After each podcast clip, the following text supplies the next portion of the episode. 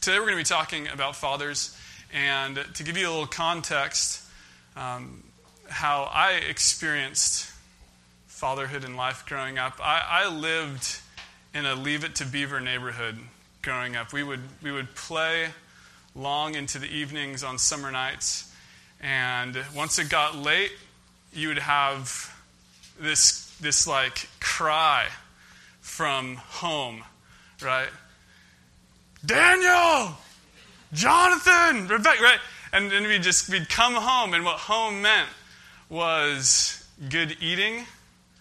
It meant music. It meant oftentimes being read aloud to. Um, and that was the context. We'd come home, and because home was a place prepared for us. Right? Before we were even born, it was a place that was being prepared by my parents for us. And so we got to live there in safety um, with a mother and father. And, and I share that knowing that that is kind of a strange context. It's maybe an abnormal context uh, in the world we live in today. Um, I sat down with a pastor, a pastor mentor this week, who told me that he does not preach special holiday sermons. And that was really surprising me because when we are here at the Refuge Church, we preach we preach Mother's Day. We preach oftentimes on 4th of July, Memorial Day. We preach on these big uh, holidays, um, a theme that orients around that. And the reason why the pastor said he did not preach these themes is because they are so filled with pain for a lot of people or just misunderstanding. He goes, I don't preach 4th of July because he goes, patriotism can be so um, blinding to people. He goes, I don't preach Mother's Day because I know there's a lot of people in my church who maybe want to be mothers and can't be mothers. And he goes, I don't preach Father's Day because I know there's people in my church who have had such bad experiences with fathers. And so, those are reasons why not to preach on Father's Day. And I'm going to explain to you really quickly why we do preach on Father's Day with all those things that are um, stacked against it. The fir- there's three things. The first is this we preach on fathers because we want to celebrate what is good. Right? We want to just absolutely be behind what is good and what's holy and what God ordained. And God did ordain fatherhood. and fatherhood can be an incredible blessing on our families, on our nation, on the world. And we just want to celebrate that. And so that's going to be part of today. Second thing is we want to bring clarity to important issues right? Clarity to important issues. And the reason for this is because God says a lot of things. And when we hear what God is saying, it speaks uh, a clear word into confusion that we see in our culture and our world. That makes sense? And so basically, we have a world that kind of lives. If you want to picture this in like the cartoon scene, you have people with light bulbs, and you have people with question marks. Right? And we have a world that's full of question marks. What should this look like? And we want to preach clarity. This is what it should look like. So we want to celebrate what's good. We want to bring clarity to the situation. And the last is we want to learn to live these answers in a community.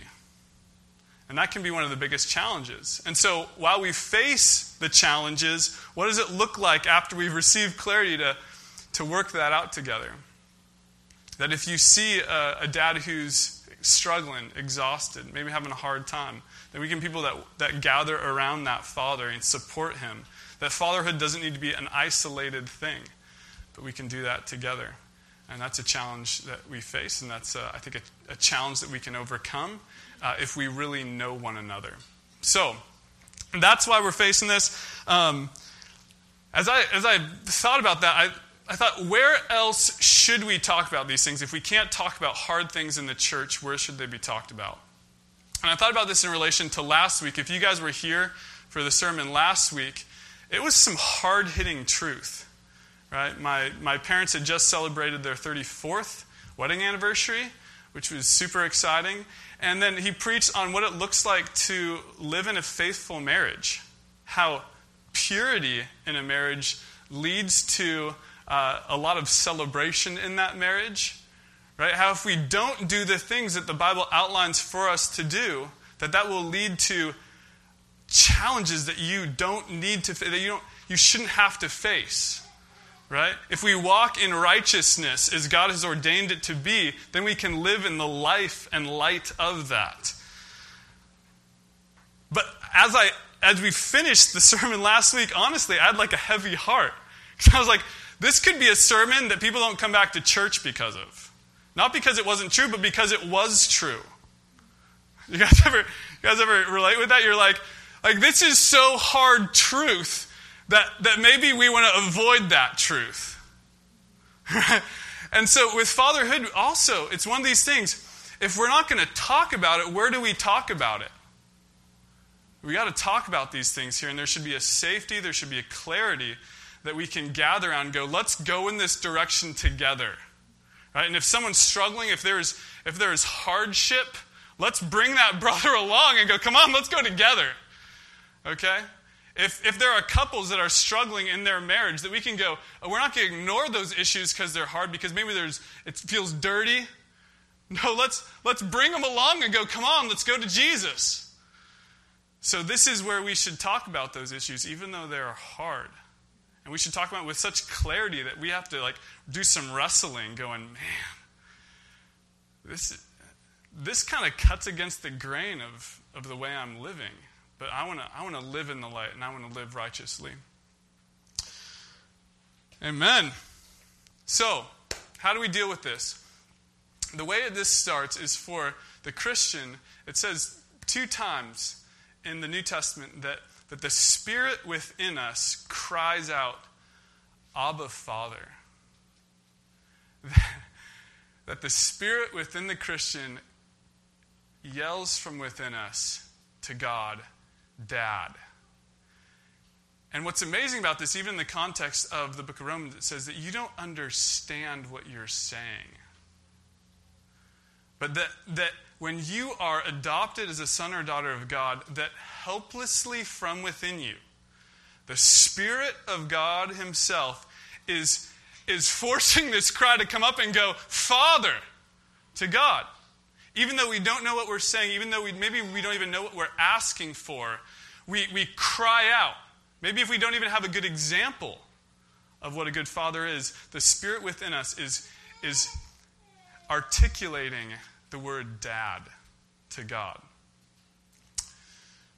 So instead of, so how do we, how do we face this? Instead of looking at the data, because there's a lot of it, I want to I wanna look at this as first as a heart thing. And, and there was this beautiful quote in the Washington Times this week that said this. It says, The research is clear that children definitely do need a father, and preferably a biological one, not just any man. They need involved, hands on fathering that cements the connection to the man responsible for their birth. There is nothing new about this need, of course, but recent research has shown some fascinating wrinkles in the old theme.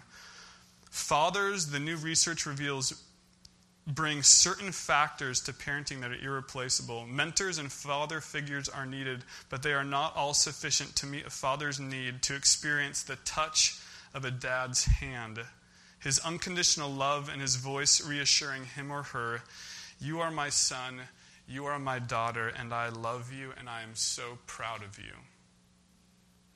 I love you, and I am so proud of you, right? And what I love about this, it kind of pushes the data to the side. It goes, we're not, we're not just going to push data at you. We can do that all day. What we're just going to say is, is that there is something deep in us. And, and this, is, this is a secular paper, Washington Times, just saying, deep within us that needs to hear the reassuring words You are my son, you are my daughter. And I love you and I am so proud of you. I want you guys to hear the words, how this is shared between the Father and the Son throughout the scripture. And I'm just going to read a bunch of verses here. And, and the goal of this is that you are overwhelmed. So if you are, it's a good thing.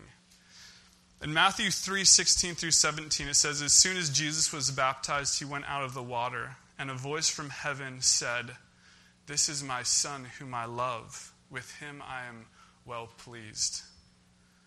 In John 3 34, Jesus says, The Father loves the Son and has placed everything in his hands. In John 5 19 through 20, it says, I tell you the truth, the Son can do nothing by himself. He can do only what he sees the Father doing. Because whatever the Father does, the Son also does. For the Father loves the Son and shows him all he does.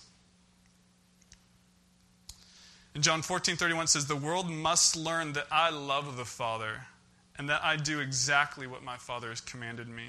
John 15 said, As the Father has loved me, so I love you. Now remain in my love. John 17 20 says, Father, I want those you have given me to be where I am and to see my glory, the glory you have given me, because you loved me before the foundation of the world. And what's cool about this is, what's, what's so neat, is that in Mark 14:36, you have Jesus in the Garden of Gethsemane, and the words he cries.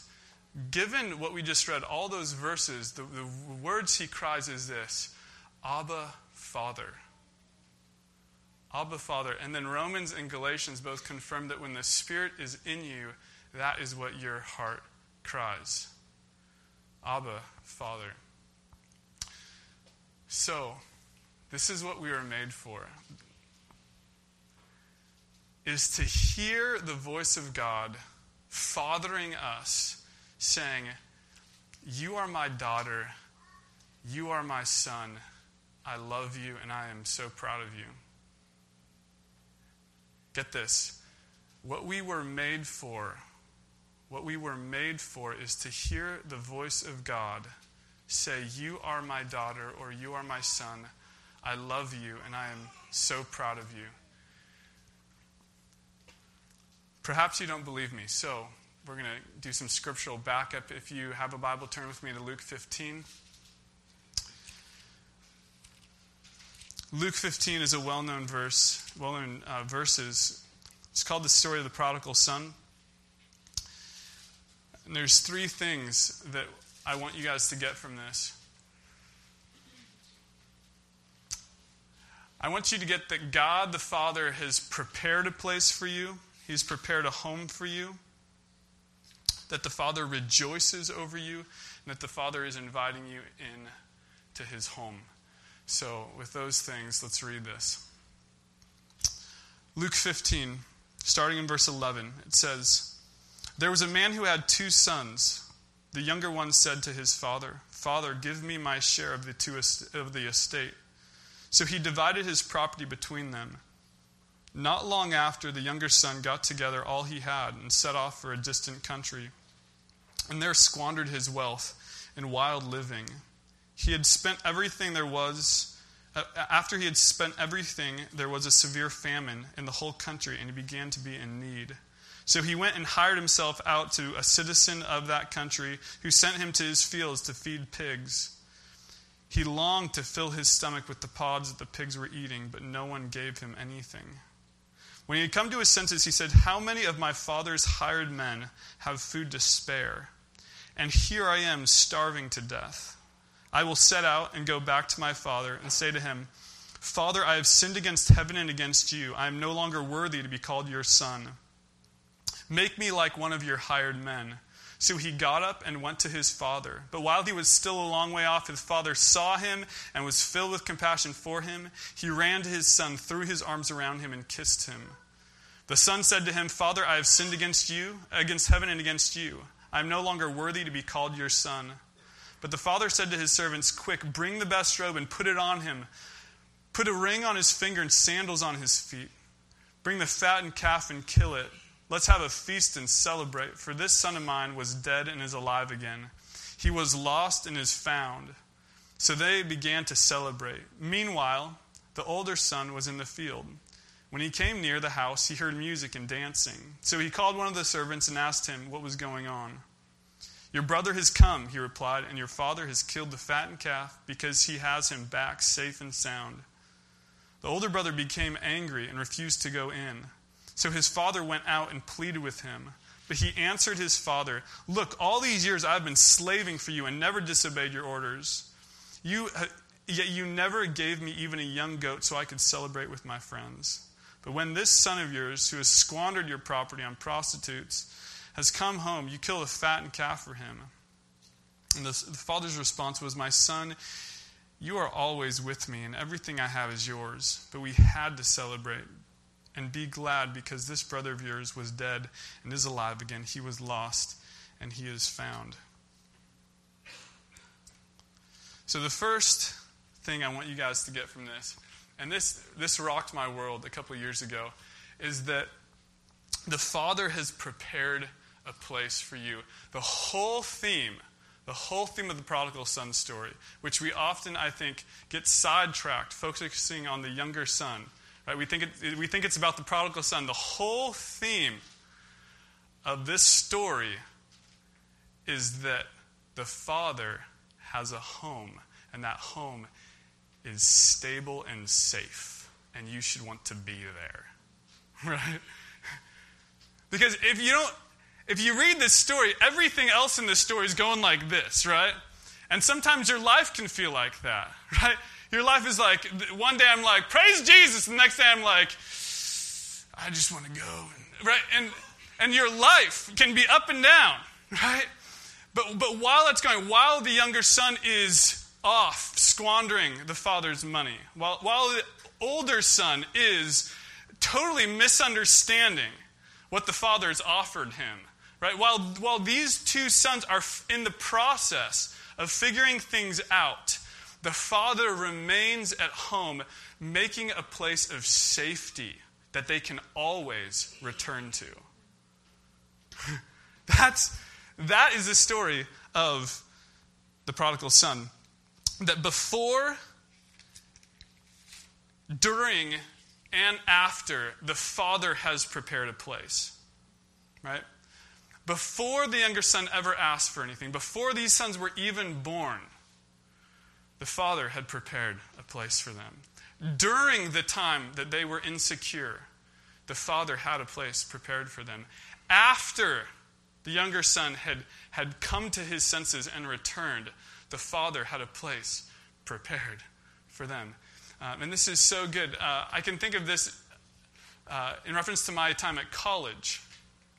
Um, as I went to college, college is a time where you figure a lot of things out.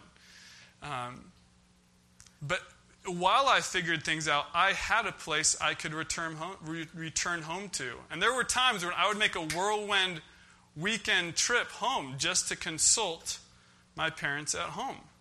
And, and I know this isn't the same for everyone, and, I'm, and because I know that, I'm going to talk about something it's very sensitive, a very sensitive issue, and it's the difference between foster care and adoption. And this is hard. This is a hard reality that we see often. But, right, if we don't talk about it here, where are we going to talk about it? Difference is this, right? For someone who's in foster care, they have places to stay, right? Some good, some bad, until they turn 18, typically. And then after that, if they go to college, they don't have a place to call home, right? And I, I say this knowing that this hits some of you very close to home. Very close to home. Um, for those who are adopted, like my little sister, if she leaves, she knows she has a place to come back home to. And, and this is such a, a pertinent thing to talk about because um, a lot of the kids that we love and get to interact with week in and week out here, they don't have a place they can call home. Right? And this is the power of the story of Luke 15 is that in all the insecurity that was experienced through squandering the father's wealth, through taking advantage of him poorly. Despite all those things, that the father had prepared a home that that son could return to. And the father prepares a place for you wherever you are. That you can always return to the father. Another very challenging issue that I'm going to face, we're just hitting a lot of them today, is the idea of family planning. Right? In the world we live in, family planning can mean a lot of things. That can be done responsibly. Another way family planning is done is people have sex without commitment and take birth control pills. You're like, oh, you did that. Yeah, we're talking about this here. That's not family planning. Okay? that is not preparing a place for your kids. And this is huge. We don't want to talk about this, but we have to. Every time you have sex, there's a possibility of having children, even if you're taking birth control. And, and the power of this is that we need to learn what home means. Okay? We learn from the Father what home means. Home means a place of safety, safety and stability that you can return to at any time. Right? And I encourage you, if you are a mom, if you are a dad, if you want to be, if you want to be in a relationship, what does that mean to have a home? And what we learn here is this before, during, after, it was a place prepared for the child to return to. Amen. And that's good. In John 14, 1 through 2, Jesus says, Don't let your heart be troubled. Trust in God, trust also in me. In my Father's house are many rooms. If it were not so, I would not have told you. I'm going there to prepare a place for you. I'm going there to prepare a place for you. In my Father's house are many rooms. Jesus is like, it's, it's just it's getting played out. Jesus is going, My Father has this beautiful place and, and it's prepared. Look forward to that. You, as a Christian, that should be your anticipation. In Psalm 23, it says, The Lord is my shepherd, I shall not be in want. It says, He makes me lie down in green pastures, He leads me beside still waters, He restores my soul. And that is home. And that's, that's where God wants to lead you as you make Him your shepherd. That, that He is preparing that place for you, that green pastures, that still and quiet waters, that place to restore your soul. That's what He's preparing for you. But that is at this place called home, and that is with Him, right? It's not outside of Him, and that's what we're going to get to next. Is that the Father rejoices over you. That's the second thing. This is this is probably my favorite point out of each of them. Um, I think for many of us, we can remember a time, whether we had a father that was really invested or not, we can remember a time where our father did speak a blessing over us, whether it was him just saying he loved us, he was proud of us, whether it was just the suggestion of an arm around the shoulder or something like that, um, something that you can recall because it is profound to be shown approval by your dad. Um, I understand that that doesn't happen in all situations. There's a book that I've read, um, edited by a guy named David Seybold, and it's just simply called Fathers and Sons. And, and in this book, there's a quote that says, The son hopes that the father will talk to him. What he really hopes is that the suit of armor that his father is will teeter once or twice, creak over and fall, and that it will lie on the kitchen floor and birds will finally fly out of the visor and fill the house but a conversation will do. At this longing, man, if dad would just talk. And, and when dad talks, especially in, in that way of saying, I love you and I'm so proud of you, um, we remember that. There's also the case where there are some who have lived so long outside the safety of home, even if that home is prepared for them. And I think this is often our case uh, with, with God the Father is that we live so long outside of the home that we begin actively disbelieving that there is a home for us.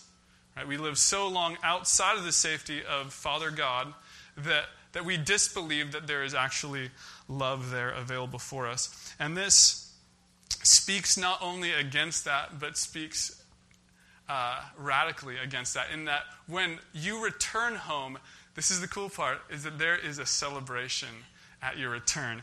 And the parables before this uh, lead to this also. The first parable is this it's a parable of a sheep that's returned. And it says in uh, chapter 15, verse 6, it says, Rejoice with me, I have found my lost sheep. And they just have this big party over a sheep that's returned.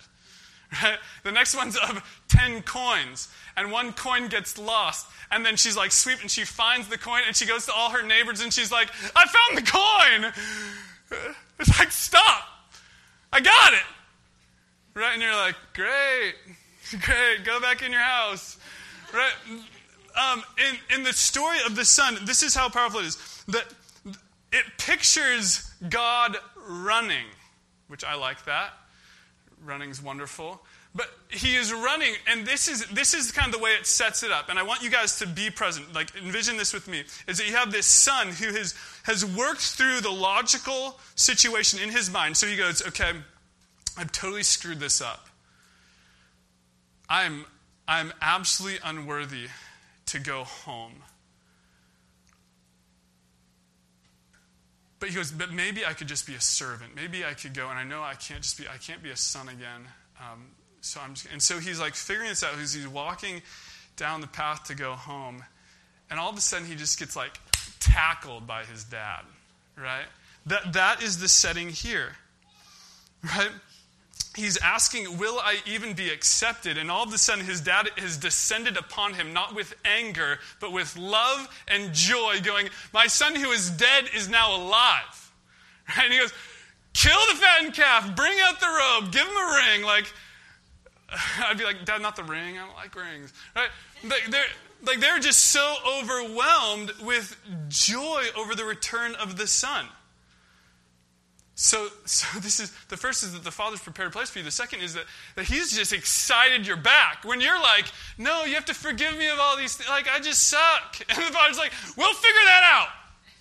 right? When you're like, no, we got to figure this out now. And he's like, no, we're to figure that out. But you, you need to be in the safety of home. Right? You've been too long outside of home.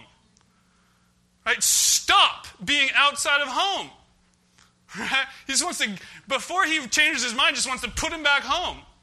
And so he brings him there, and it isn't like, okay, and I'll go sit in your room. Right? It's, it's, it's different. The gospel changes our expectation of God who just condemns me and wants me to sit in my room until I figure this out. It's a God who's welcoming me back in home to live within the freedom of that. Yeah, it's great. So the Father is rejoicing over you, and it says in in John 15, it says, right, as the Father has loved me, so I love you. Now remain in my love. If you obey my commands, you will remain in my love, just as I obeyed my Father's commands and remained in his love. As I told you this, so that my joy may be complete and that your joy may be complete. All right? The gospel is so your joy can be complete, not so you can feel more condemned, right? That you can move past that into, into a place of celebration. In Luke 12 32, it says, Don't be afraid, little flock. Your Father has been pleased to give you the kingdom.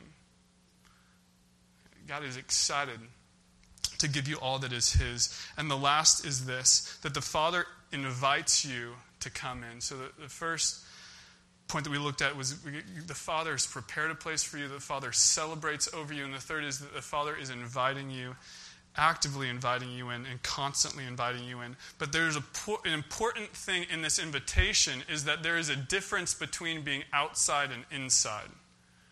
Okay?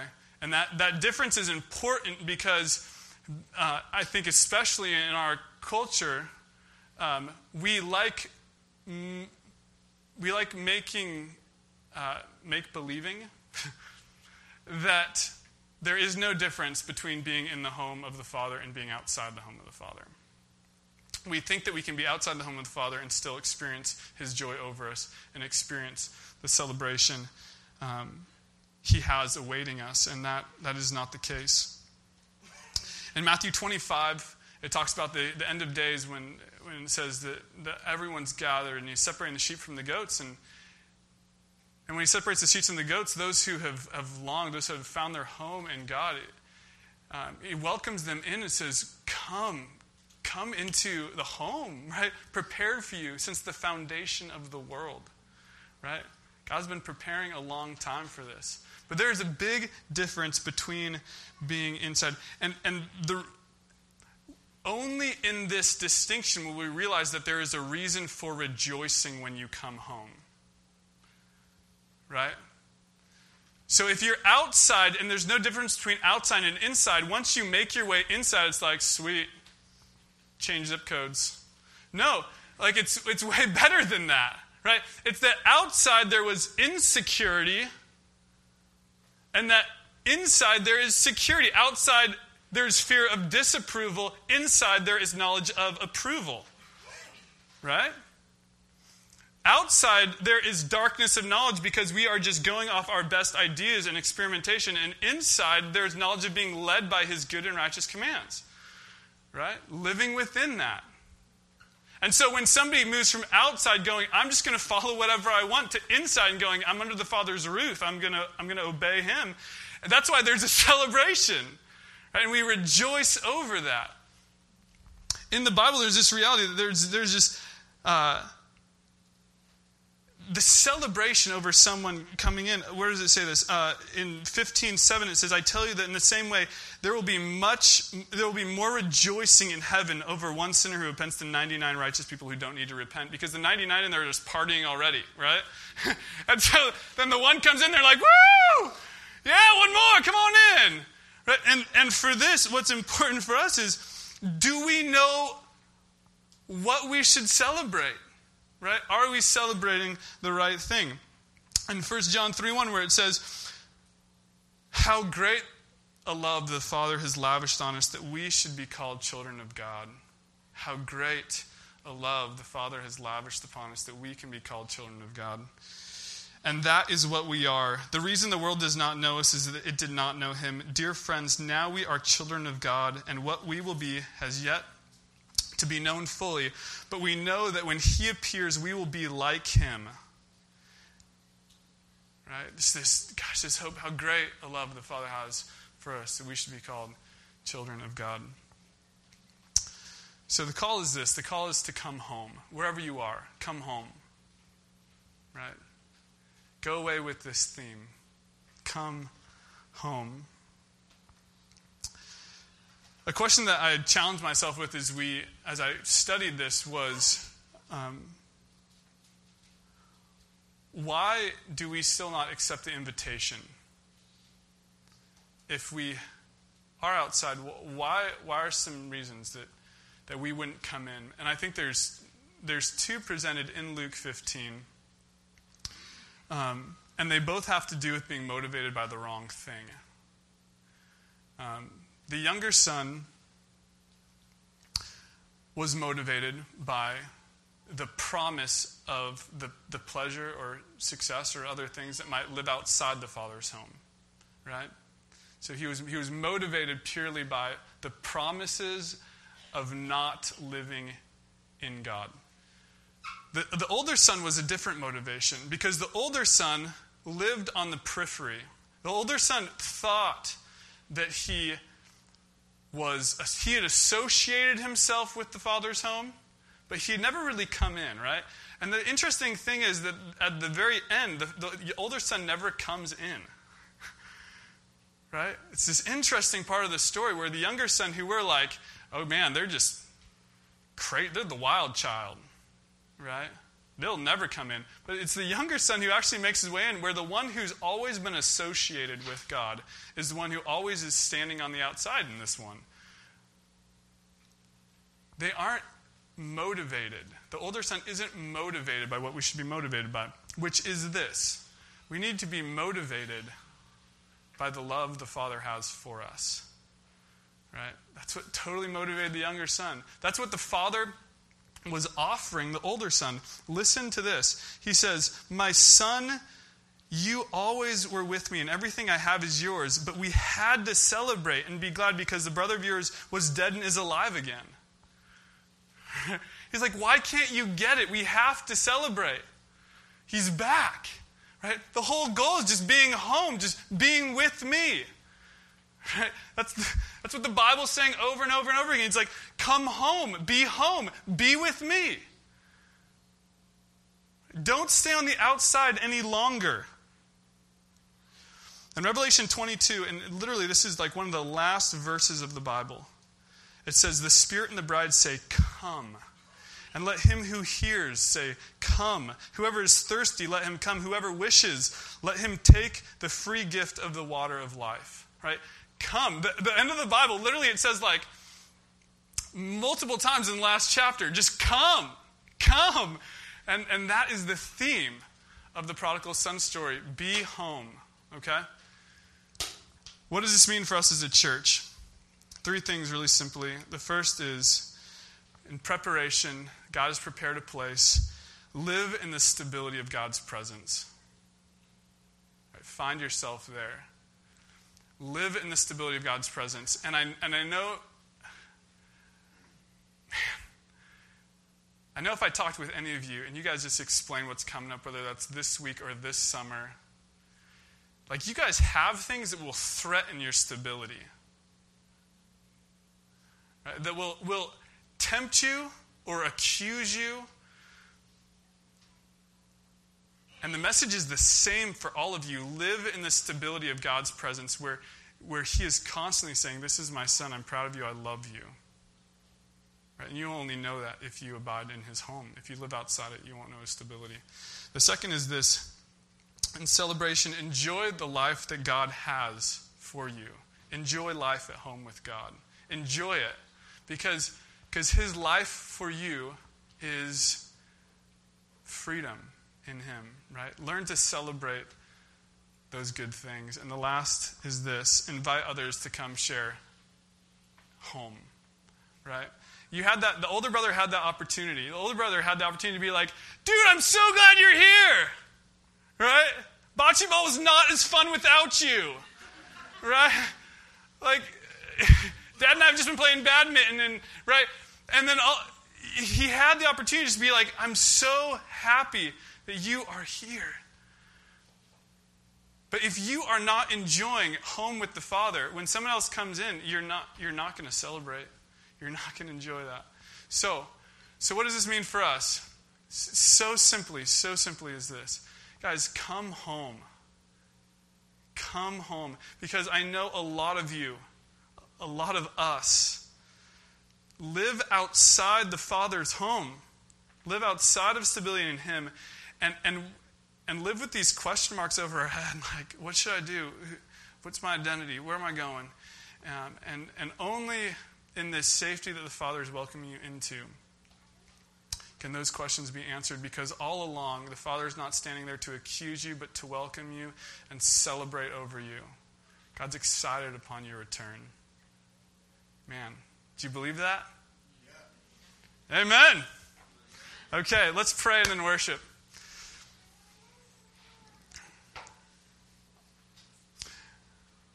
God, says in, that your words for us are life. And we disbelieve that often because I think we stand outside and are like, you would never take us back. But you do. You're excited for our return. For those who are just living in the safety of home, I, I pray that we'll just be better at inviting others to enjoy the peace that's there. God, I thank you again just for the dads who are building that stability for their families. Um, God, I pray in, uh, over the young men here who someday will be dads. Someday will be called upon to look in the eyes of a child and say, I love you and I'm proud of you. God, you'll be preparing their hearts to be courageous and strong. And when the world tempts them to just be silent and cold, to be the tougher man, that they'll keep tender hearts because they also are in the safety of your home. God, may they look to you as an example. May they learn from you. Thank you for home. Amen.